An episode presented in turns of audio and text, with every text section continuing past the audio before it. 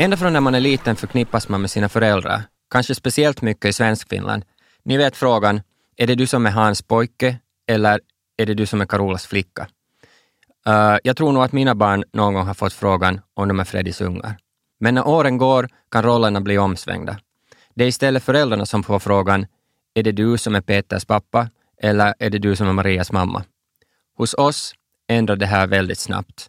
När min son slog igenom som artist, bara 12 år gammal, förvandlades jag över en natt till Isak Elliots pappa. Det är något som tangerar min vardag varje dag, men samtidigt är jag också Ava Lundéns pappa. Lika viktigt, lika värdefullt och lika givande. Det är också viktigt att man har sin egen identitet, att man inte blir insyltad i barnens identitet helt och hållet. Jag är inte bara Isaks och Avas pappa. Jag är också make, bror, son, vän och kollega. Jag heter Fredrik Lundén, kallas Freddy och är er sommarpratare idag. Det sägs att barnen är en spegelbild av sina föräldrar. En del spegelbild är klarare, andras grumligare, men du ser alltid något av föräldrarna i barnen. Utseende, temperament, värdegrunder. Och på samma sätt avspeglas barnen i föräldrarna. I alla fall borde det vara så. Det är inte bara vi som lär, utvecklar och formar barnen. De gör detsamma med oss, oss vuxna. Jag blev pappa när jag var relativt ung. Jag var 21 och min fru Linda var 19. Jag var mitt uppe i mina studier på Peffan i Vasa och min fru, då var en flickvän, hade bott ett år utomlands och höll nu på med sina studentskrivningar. Att vi skulle få barn var en glädjenyhet som samtidigt var spännande och skrämmande på olika plan. Glädje såklart över att man får ett barn, ingen självklarhet. Oro för barnets hälsa. Jag studerade specialpedagogik, så jag visste ju att inte alla barn föds friska. Det var spännande på ett bra sätt. Vi skulle bli en familj. Vi skulle alltid höra ihop på något sätt. Skrämmande ansvar. Skulle jag räcka till? Var jag klar för att bli pappa? Jag tror att man gör sig klar. Det finns ju inga alternativ. Och man gör så gott man kan. Barnen är inte färdiga när de föds och du är ju inte färdig som pappa och förälder heller. Man kryper tillsammans, man lär sig gå, man blir bättre, man blir säkrare. Jag jobbar i nöjesbranschen, en otroligt svår, komplicerad och krävande bransch. Ändå tycker jag att min roll som pappa är det mest utmanande och svåraste uppdraget jag tagit på mig. Vi fick allt stöd i världen av min mamma och min pappa, av Lindas föräldrar, av närmaste släkt och vänner. Det var inte en självklarhet för oss, men det var en självklarhet för alla dem. Och det behövde vi naturligtvis. Men det förekom också annat prat bland människor, säkert på grund av att vi var så unga. Men vi var säkra på vår sak, vi hade vårt nätverk och vi hade fortfarande. Två år senare föddes vår dotter och vår familj var komplett. Ava kom med allt det underbara hon är. Helt annorlunda än Isak, lika perfekt, gjorde vår familj perfekt. Vi är en högljudd familj. Vi skrattar, vi skriker, vi har eldiga diskussioner, vi kramas och vi visar känslor. Inom familjen har vi inga fasader, på gott och ont. Vi kan och får vara jättearga, skrika och härja, men vi får också och kan också kramas och säga att vi älskar varandra. Utåt och kanske beroende på Isak och att han är en kändis och en offentlig person har vi en fasad. Ibland är den tjockare, ibland tunnare. Men inom familjen, bland oss fyra, finns den inte. Och det är jag stolt över. Det tror jag inte att var fallet för till exempel min pappas generation, eller generationen före honom. Då fanns fasaden också inom kärnfamiljen. Allt blir ju normalt i något skede. I en annan persons ögon, i någon annan persons värld, kan något som ser konstigt, onormalt, otroligt eller till och med hemskt ut blir det normala för en annan som lever med det. Man vänjer sig vid hysterin, vid att ibland eskorteras med säkerhetsvakter, att jobba långa dagar, att vara anträffbar hela tiden, att alla vet ditt barns namn och att du alltid måste packa ner en tandborste i handbagaget när du flyger, för på fältet kommer det att stå fans och han måste vara fräsch. Att du måste ha ett bord i restaurangen där han kan sitta ostörd med ryggen mot de flesta. Men det här är ju happy problems. Han är framgångsrik och populär. Han får uppleva saker som få får. Hans liv är på sätt och vis en film. Men det som jag som pappa aldrig vänjer mig vid är pressen, förväntningarna och att alla får ha en åsikt om honom. Man försöker få sina axlar att bli kilometer breda för att kunna ta den pressen på sig istället för att han ska behöva känna den. Och ibland orkar man inte själv heller, men man gör det. Man måste. För han är ännu ett barn. Han ska bara behöva få de goda bitarna av det här. Jag kommer ihåg när Isak blev ombedd att uh, sjunga nationalsången på en ishockeymatch i Helsingfors. Uh, och han skulle naturligtvis sjunga den på finska. Uh, finska är inte hans modersmål och han kan nationalsången naturligtvis på svenska. Men att sjunga den på finska inför en fullsatt hall så var spännande. Så han tränade en massa, han tog sånglektioner, han övade texten om och om igen. Vi var och fixade kläder, han var och fixade håret och eh, vi spenderade nästan hela dagen där på hallen och han tränade och eh, hade soundcheck. Och eh, så kom stunden då han skulle sjunga och han sjöng jättebra hela första varvet av nationalsången. Och när man gör reprisen på slutet av sången så stipplar han på andra varvet. Han ändrar ett ord från ma kallisisien till ma kaunisisien. Och det blev en jättestor grej. Ingen tror jag märkte det i hallen, men uh, det skrevs direkt om det på Iltalehtis sidor, på Ilta Sanomats sidor och rubriken var Isak Eliotin emämunaus och uh, en massa, massa kommentarer av folk som tyckte att han var idiot, som tyckte att han var oallmänbildad, som tyckte att det var en skam att han inte kunde texten till nationalsången. Och eh, då kände jag att, alltså då blev jag arg. Jag tänkte, förstår människor, uh, han ändrar ju texten i misstag och på ett helt trevligt sätt, fast det var i misstag. Det var inte världens största grej, men det, det blev en stor, stor bubbla. Då tänkte jag att är det här värt det här? Det är i sådana här situationer som man förvandlas till gängen i rummet, som alltid försöker sitta där och övervaka och vägleda. Man blir extremt beskyddande. För som offentlig person inom populärkulturen kan han inte fräsa tillbaka. Han kan inte försvara sig, för då blir det värre. Och det är inte en rättvis match. Han kan inte ha en dålig dag inför press eller fans. Men han måste få ha dåliga dagar, känna sig arg, trött, irriterad, besviken och så vidare. Så som alla tonåringar. Så han har de dagarna med mig, med vår familj. Och det är viktigt. Ett faktum är att han är framgångsrik, min son. Han har gjort finsk musikhistoria flera gånger. Hans låtar har streamats över 150 miljoner gånger bara på Spotify. Han säljer ut sina spelningar. Den här sommaren ska han spela för 100 000 personer i Oslo, sen för 60 000 i Berlin och för 70 000 i Aten.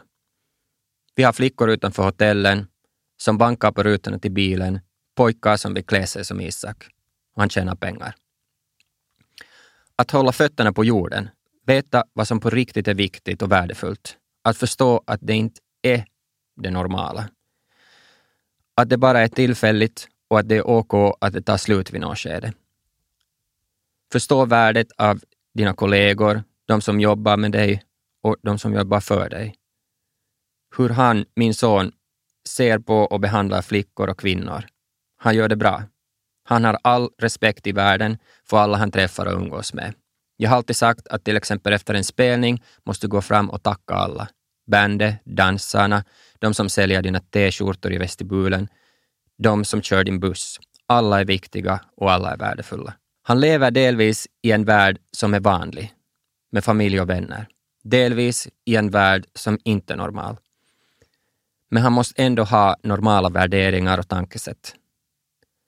Här är en av mina viktigaste uppgifter som pappa. Att prata med honom om det här, få honom att tänka på de här sakerna och visa exempel genom den man jag är.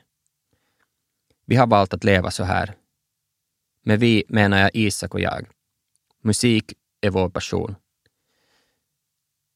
Men det som alltid och hela tiden är viktigt att tänka på är att hemma är Linda och Ava som inte har valt ett liv i offentligheten. De stöder oss, mig och Isak, på sitt sätt och är genom det en lika viktig del av allting. Som jag sa tidigare så är min dotter Ava precis lika viktig. Hennes prestationer, hennes drömmar och hennes vardag. Och framgång är inte allt. Karriär är inte det viktigaste. Att du mår bra, att du är lycklig, det är det viktigaste. Då du är framgångsrik lever du i en ja-kultur. Alla vill vara dig till lags. Allt går att fixa, allt går att ordna, allt är okej. Okay. Men alla vill också ha någonting av dig. De flesta har en egen agenda. De flesta kommer att försvinna när du inte vill vara med längre eller då allt tar slut.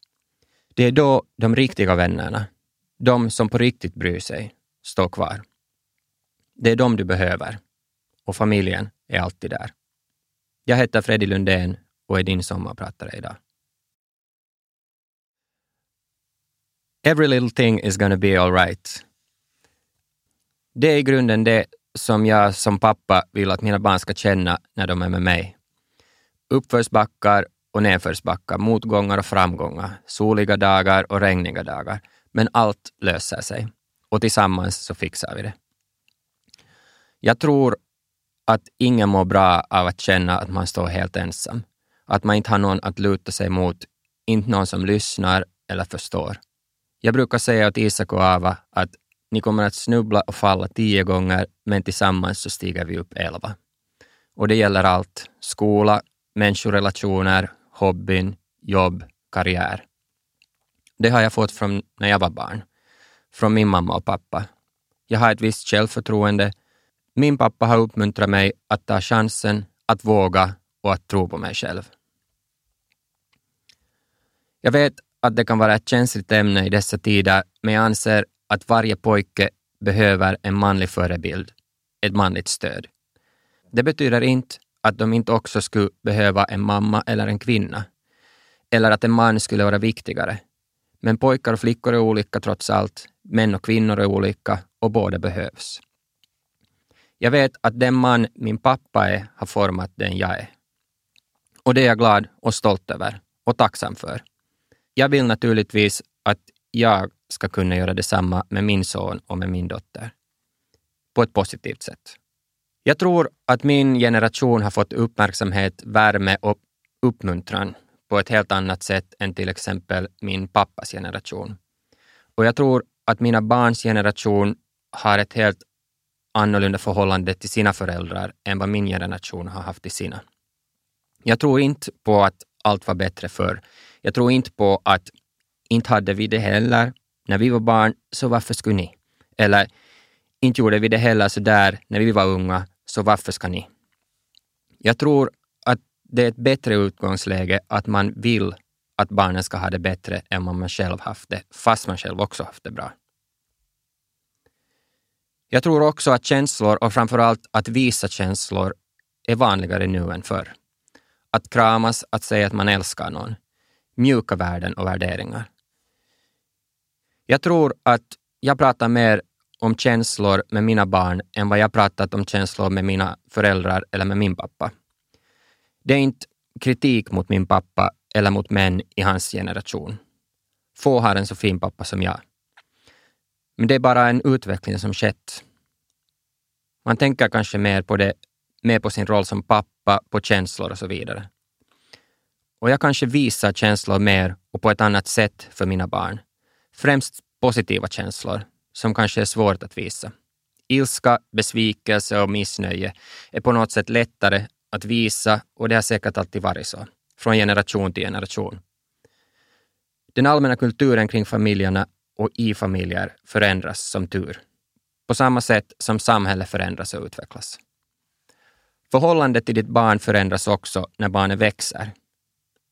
I början är du barnets idol, den som kan allt, den som vet allt. Barnet vill spendera all sin tid med dig. Du är det bästa som finns. I tonåren ändrar det. Det kommer andra viktiga människor in i barnets liv. Han eller hon vill inte spendera all sin tid med dig, utan istället möjligast lite tid. Plötsligt kan du inte allt, du vet inte allt, du fattar i själva verket ingenting. I det skedet är det utmanande att vara både pappa och kollega till sitt barn. Lite på skämt kan man väl likna tonåren vid att skicka iväg en satellit runt jorden. I början är den nära, du vet hur den seglar och vart den är på väg. Du hör och du kan läsa satellitens signal. Men banan för den längre och längre bort från dig. Signalen blir svagare och svagare tills den försvinner in i mörkret. Och du stannar och väntar på att du igen ska höra signalen komma tillbaka, komma ut ur mörkret och dimman och tillbaka mot dig. Min hustru är mitt allt. Vi har hängt sedan tonåren. Hon får fram det bästa i mig. Utan henne skulle absolut ingenting funka. Jag tror att barnens lycka och välmående ganska långt bottnar sig i föräldrarnas förhållande. Därför är det viktigt att sköta om det. Nästa låt beskriver vår gemensamma resa, min och Lindas. Jag är humanist och speciallärare till utbildningen, men jag jobbar inte i skolvärlden längre utan jag är idag anställd på skivbolaget Sony Music som A&R, det vill säga ansvarar för det musikaliska innehållet och artisten som helhet. Jag har jobbat över tio år som speciallärare med elever med olika behov och utmaningar. Med elever som kanske mått dåligt eller haft det tungt socialt hemma eller bland jämnåriga och skolkamrater. Det har kanske varit svårt att koncentrera sig i skolan de har varit bullriga och trotsiga. Det är lite komiskt att många sådana personer söker sig till musiken. Via musiken får de utlopp för sina känslor och för sin eventuella frustration. En del blir musiker, andra blir musiker som senare stannar kvar på skivbolagen och fortsätter på så sätt i branschen. Det gör att det är en ganska intressant och utmanande arbetsvärld på många sätt. Jag jobbar egentligen med likadana människor som jag gjorde när jag var speciallärare, förutom att nu är de äldre.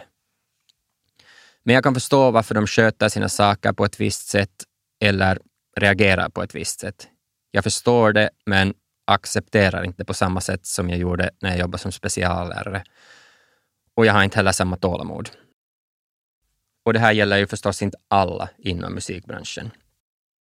Men jag tror inte att det i någon annan kommersiell bransch är lika yrt och osäkert som i musik och nöjesbranschen. Eller eventuellt kanske i modevärlden. Det betyder ju att jag som pappa till ett barn som befinner sig i den här branschen måste pusha, kräva och jaga på folk. Det är ibland lite knepigt eftersom jag jobbar för skivbolaget, men jag är ändå alltid i första hand till 100 procent på artistens, det vill säga Isaks sida.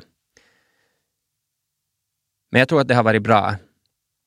Jag säger inte att jag är den mest strukturerade och målmedvetna personen i världen, men i musikvärlden vågar jag påstå att jag är rätt högt uppe på den listan.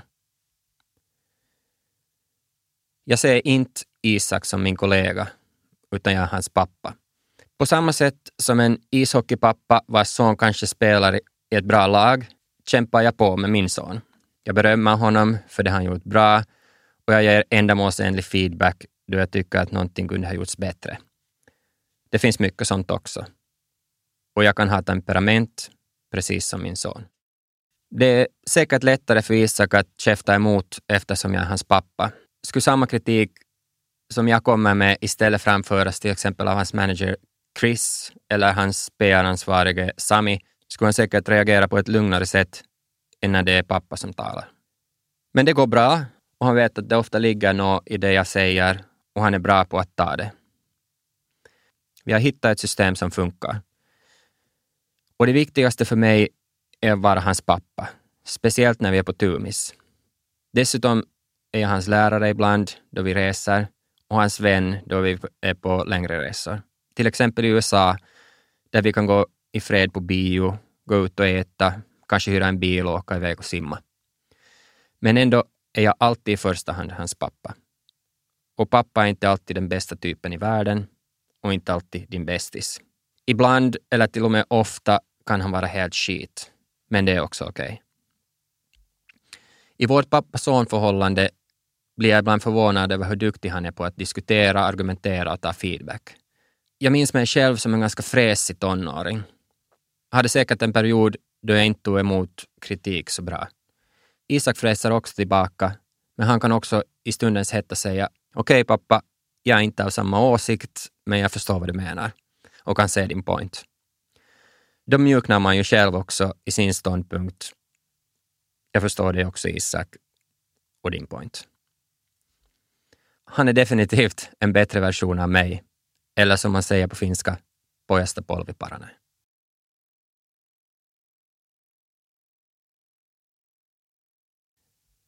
Det görs reklam i tidningarna att man får komma till stadion för att slå boboll. Träffar du bollen vinner du en miljon. Du får försöka så många gånger du vill. Dagen kommer och stadion är full. Läktarna bångnar av människor, de flesta sådana som inte vågat sig ner för att försöka slå. Men de vill se hur det går. Kön med modiga som tänker ge det en chans är också lång.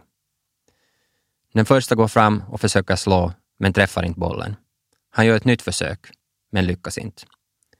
Sen ger han cellträet till följande. Hon ger det ett försök, missar och ger turen till den följande i kön. Så flyttar det på. Ingen träffar. Så blir det din tur. Du slår en gång, missar. Du slår en andra gång, missar. Du slår en tredje gång och missar igen. På läktarna börjar man bua. Du slår igen och missar. Våldsamma burop. I kön bakom dig börjar människorna prata skit. Hej, låt nästa försöka. Du suger. Du kommer inte att lyckas. Du stänger ut skitsnacket. Du slår, slår och slår. Du tror på dig själv. Du tror på att du kommer att lyckas. Du blickar ut mot läktarna. Där någonstans sitter de som tror på dig. Din familj, dina vänner. Du ser dem inte, du hör dem inte, men du vet att de är där. Du slår och slår. Och till slut träffar du bollen. Den flyger ut ur stadion. En fullträff. Och buropen förvandlas till hyllningar. Hela publiken exploderar. De andra i kön dunkar dig i ryggen. Du har lyckats. Du har vunnit en miljon. De kommer att komma ihåg dig för det. Du var den som stod ut. Den som satsade och som lyckades. Ingen kommer ihåg hur många försök du gjorde, hur många gånger du missade. De kommer ihåg dig som är vinnare. Jag måste säga att jag har nog pappa son-timmarna på rött ibland. Jag tror att min son känner helt samma. Och det förstår man ju när man spenderar så mycket tid tillsammans som vi gör. Vi jobbar tillsammans och så lever vi familjeliv. Jag jobbar mycket hemifrån och då jag jobbade som lärare hade jag relativt korta arbetsdagar. Och det har gjort att vi faktiskt har hunnit umgås mycket, jag och mina barn. Idag är de ju lite som de där satelliterna jag talade om, som är i omloppsbana runt jorden. Men tonåren tar slut och snart är de nog med oss på jorden igen. I vår familj pratar vi mycket om till exempel politik, hur viktigt det är att rösta, att vara delaktig av en arbetsgemenskap, av ett kollegium, grannskapet och så vidare. Att vara aktiv och påverka samhället och sitt eget liv. Ha en åsikt och stå upp för den. Vill man påverka världen ska man börja med barnen. De är framtiden. Där ska vi lägga in den största stöten. Mitt namn är Freddy Lundén och idag har jag varit din sommarpratare.